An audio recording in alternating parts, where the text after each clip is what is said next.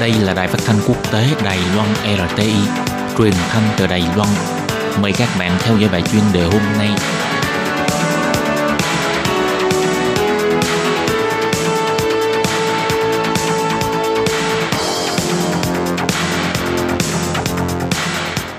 Lê Phương xin chào các bạn, các bạn thân mến. Hoan nghênh các bạn theo dõi bài chuyên đề hôm nay qua bài viết chính thức khóa khởi động hệ thống giảng dạy trực tuyến.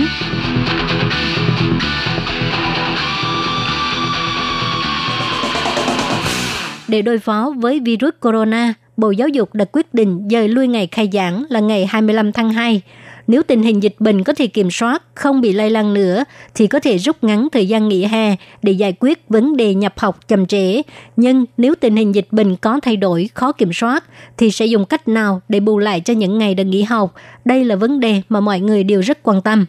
Trong thời đại thông tin trực tuyến, các trang web trực tuyến ảo đã tập trung đưa ra các khóa học để trở thành một mô hình kinh doanh giáo dục, nhưng trong hệ thống giáo dục chính quy, việc dạy học trực tuyến không thể được sử dụng như một chương trình giảng dạy chính thức. Ngay cả trong các trường đại học cũng có yêu cầu khắc khe là các khóa học trực tuyến không được vượt quá tỷ lệ các khóa học chính quy. Vì vậy, trong giáo dục chính quy, mô hình khóa học giảng dạy trực tuyến chưa được phát triển và hầu hết giáo viên chỉ có thể tự quay lại cảnh mình đang giảng dạy trong lớp để phát lại cho học sinh xem.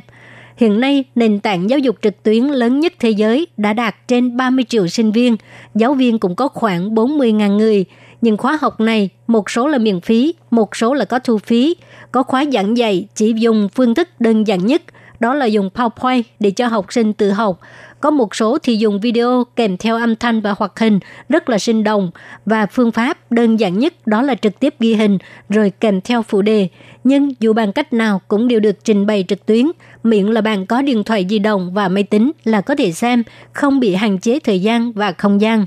Mô thức giảng dạy truyền thống chỉ giới hạn giảng dạy trực tiếp trong lớp học, do giáo viên và học sinh phải đối mặt với nhau, nhưng trong quá trình phát triển thông tin máy tính trực tuyến, một số sách giáo khoa tiểu học và trung học có đính kèm các bài học trên máy tính. Cũng có một số giáo viên trực tiếp chiếu những bài học này để cho học sinh nhìn vào màn hình phía trước. Giáo viên chỉ đứng bên cạnh. Nếu dùng những phương thức giảng dạy như thế này để cho học sinh ngồi trong lớp nhìn chăm chăm vào màn hình và để cho các học sinh nhìn vào màn hình của di động hoặc là máy tính tại nhà thì không có gì khác biệt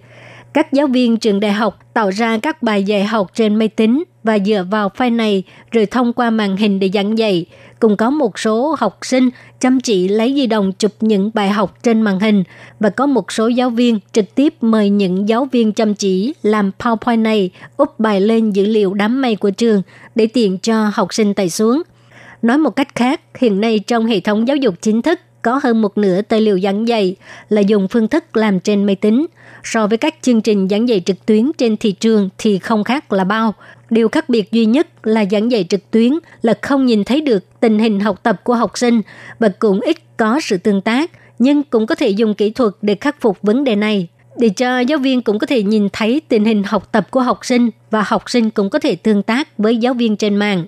Bộ Giáo dục quyết định dời lui ngày khai giảng có một số giáo viên đã từng dùng các trang web dạy học trực tuyến sẵn có để cung cấp cho học sinh tự học trong thời gian nghỉ học. Sự tận tâm của một vài giáo viên này đều đáng được khẳng định, nhưng trong lúc này, các đơn vị giáo dục liên quan hãy bắt đầu suy nghĩ làm thế nào để cho phương pháp giảng dạy trực tuyến có thể kết hợp với khóa học chính thức, khích lệ giáo viên biên soạn giáo dục trực tuyến và cung cấp thiết bị cơ bản giảng dạy trên mạng – trong học kỳ này không thể thực hiện cách giảng dạy trực tuyến vào khóa học chính thức, nhưng vào lúc này các đơn vị giáo dục liên quan nên bắt đầu quy hoạch khóa học giảng dạy trực tuyến để phù hợp với xu hướng giáo dục trực tuyến trong thời đại thông tin Internet.